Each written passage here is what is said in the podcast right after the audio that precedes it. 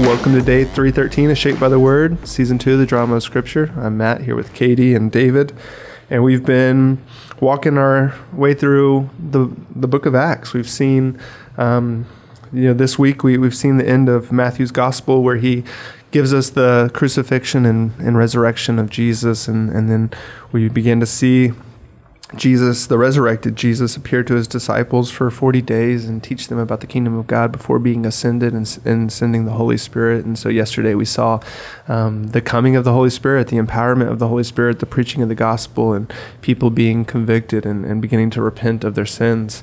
You know, and one of the things that we saw in Peter's sermon yesterday was this this note that Jesus of Nazareth, Nazareth was um, accredited to the people by God through miracles and, and wonders. And what we're going to see today as we continue through Acts chapter 3 is um, the, the authentic, you know, authentication of the gospel through the, the miracles and wonders and signs um, from God. So sometimes we ask the question, why were there so many miracles and signs and wonders in, in the early church? And, and one of the reasons is because God continues to to authenticate the, the preaching of the gospel through those things. Mm. And so we're going to see Peter healing a, a lame beggar today, and and we're going to see another speech from Peter as the gospel continues to go forth, as God continues to authenticate the gospel. Um, we're reminded that, that this isn't just a you know a random collection of things, but but God is continuing to work through His people through the preaching of the gospel. Um, so mm. before we dive into Acts chapter three, um, let's pray.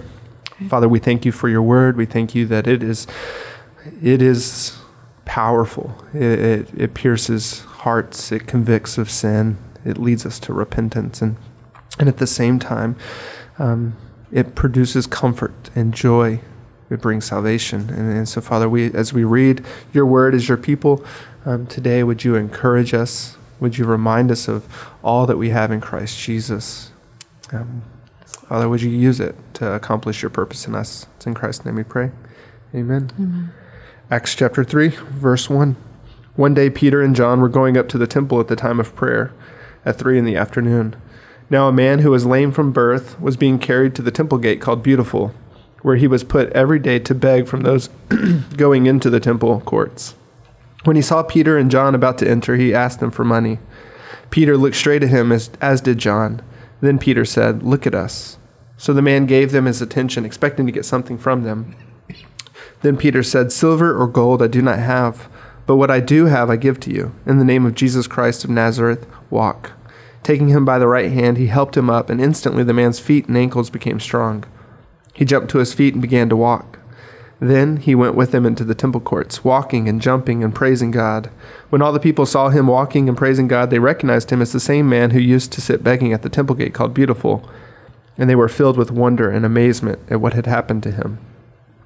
While the man held on to Peter and John, all the people were astonished and came running to him in the place of Solomon, called Solomon's colonnade.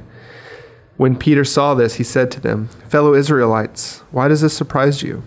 Why do you stare at us as if by our own power or godliness we made this man walk?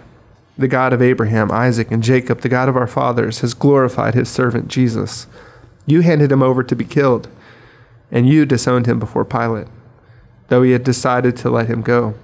You disowned the holy and righteous one and asked that a murderer be released to you. You killed the author of life. But God raised him from the dead. We are witnesses of this. By faith in the name of Jesus, this man, whom you see and know, was made strong. It is Jesus' name and the faith that comes through him that has completely healed him, as you can all see. Now, fellow Israelites, I know that you acted in ignorance, as did your leaders. But this is how God fulfilled what he had foretold through all the prophets, saying this Messiah would suffer. Repent, then, and turn to God, so that your sins may be wiped out, that times of refreshing may come from the Lord, and that he may send the Messiah who has been appointed for you, even Jesus. Heaven must receive him until the time comes for God to restore everything as he promised long ago through his holy prophets. For Moses said, The Lord your God will raise up for you a prophet like me among your own people. You must listen to everything he tells you.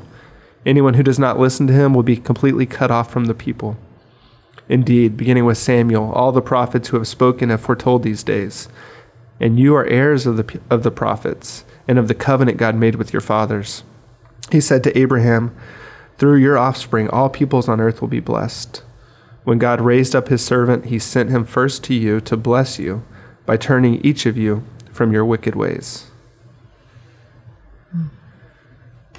So in Acts 3 we see we see a miracle. We see Peter healing the, the lame beggar. We see the preaching of the gospel again and really, you know, particular and pointed words to the people saying, You are the one who killed the author of life, but God's the one who mm-hmm. raised him. We see a call to repentance.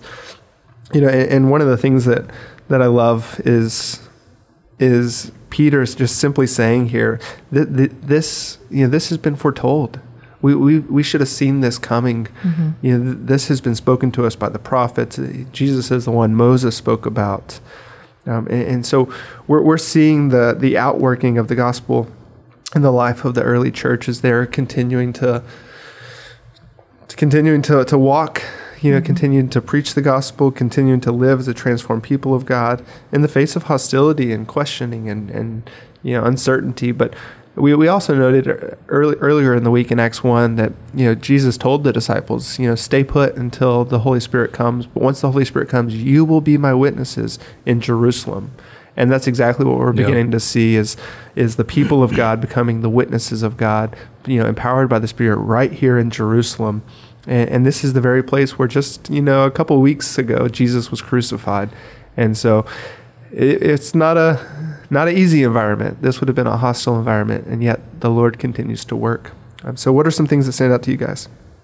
I've always, you know, even Acts starts, you know, with Luke telling us, you know, that, you know, my first letter, I kind of talked about everything Jesus began to do, but now I'm going to talk about all the things Jesus continues to do. And, and there's this, but there's a little twist though, that now he's doing it, you know, through his people. Mm-hmm.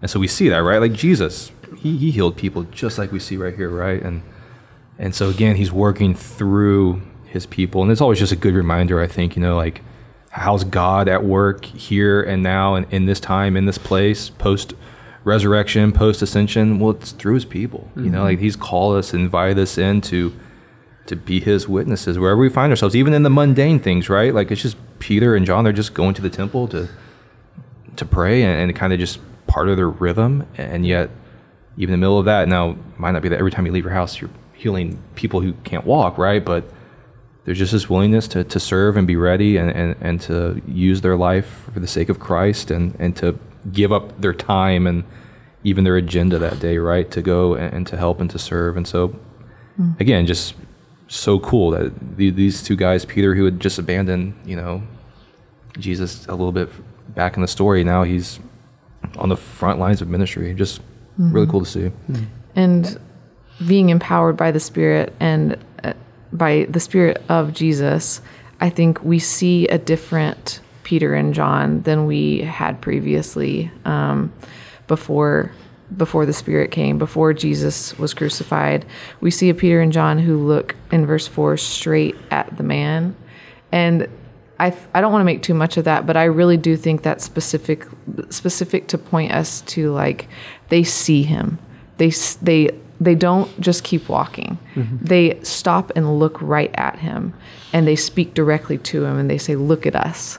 So it's it's they see where he's at and that is such a picture of what Jesus would do um, when he was with them, when they were following after him. And um, and they say, This always sticks with me. I don't have silver or gold, which is what you are looking for mm. and what you think you need, mm. but I have something so much greater and you can walk because because of your faith in in the man of Jesus, um, the person of Jesus. And so I think that I mean, what an amazing thing they are able to hold mm. out to this man, and what an amazing thing we have to hold out to those that we come in contact with. So um, I think that that leads me to pray that God, would you open my eyes to the people around me that I so often walk right by, and it's not always beggars. Sometimes it is, mm. but sometimes it's um, it's people who annoy me, like that I come into contact with every day. Sometimes it's my own children mm-hmm. that I'm just I'm wiped out, I'm exhausted, but God has a gospel moment set aside for us, you know, set apart for us in that moment.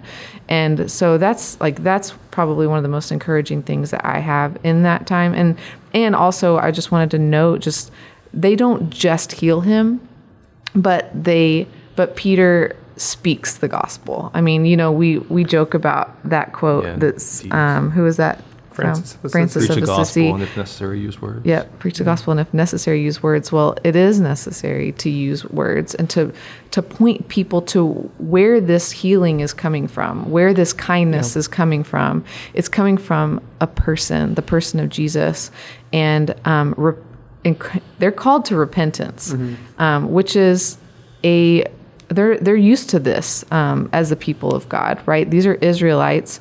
They are used to being called to repentance by the prophets, and now they're being called to repent because they are the ones that put him on the cross.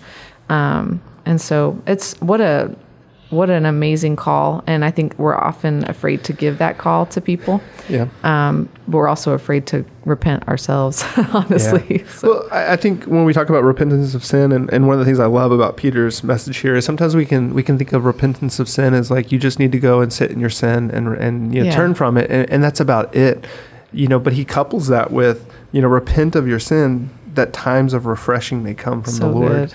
You know, and, and that is what's held out when we repent of our sin. It's not just stare at the face of your sin, you know, and decide to overcome it. It's no turn from your sin back to the grace of Jesus that times of refreshing may come. That Mm. every time we repent of sin, we glorify God, turning back to Him, experiencing His grace anew, you know, Mm. experiencing that time of refreshing. So you, you have to love when Peter speaks, you know, to these onlookers saying, it wasn't us that raised him. I know we spoke it, but like God is just as he did with Jesus, authenticating the message of the gospel, accrediting the gospel to you through miracle signs and wonders. Mm-hmm. He caused this man to to stand up and walk and praise God. It was by faith given to him by God that this happens. And so he says, you know, look, whether you acted in ignorance or not, you know, you acted in ignorance. You, you killed the author of life. But God has appointed for you a time of repentance and refreshing. Turn to Him. And that's the same invitation to all of us is, you know, whether we've sinned deliberately or sinned in ignorance, you know, acted in ignorance, uh, all of us are called to repent, to turn to the author of life, the one who has been resurrected, you know, the one who died for our sins, that, that we may, you know, experience times of refreshing. You know, Mm. And so as we head into the weekend, as we head into Sunday, you know, we have some Psalms to read together. Um, but this may be just that moment for us where we do, you know, take an inventory and and ask ourselves, what sins do I need to repent of that times of refreshing may come again and, and experience anew the grace of God as we gather as His people, um, confessing our sins, repenting of our sins, and enjoying, you know, the refreshment and the grace of God that we have in Christ Jesus. Father, we thank you for your word. We, ask um, as we lean into Sunday, as we lean into uh, all that you have for us in Christ Jesus, that refreshing would come. Father, help us to be a people who are quick to repent, who are quick to, to confess our sin um, to you, that we may continue to enjoy you and walk with you and, and find you as the better, the better treasure, the better, the one who satisfies. Oh, Father, we pray for Sunday and then the proclamation of the gospel. Would you refresh our hearts? Um, would you continue to renew us? Give us a, a great vision of who you are and remind us of your goodness. It's in Christ's name we pray. Amen. Amen.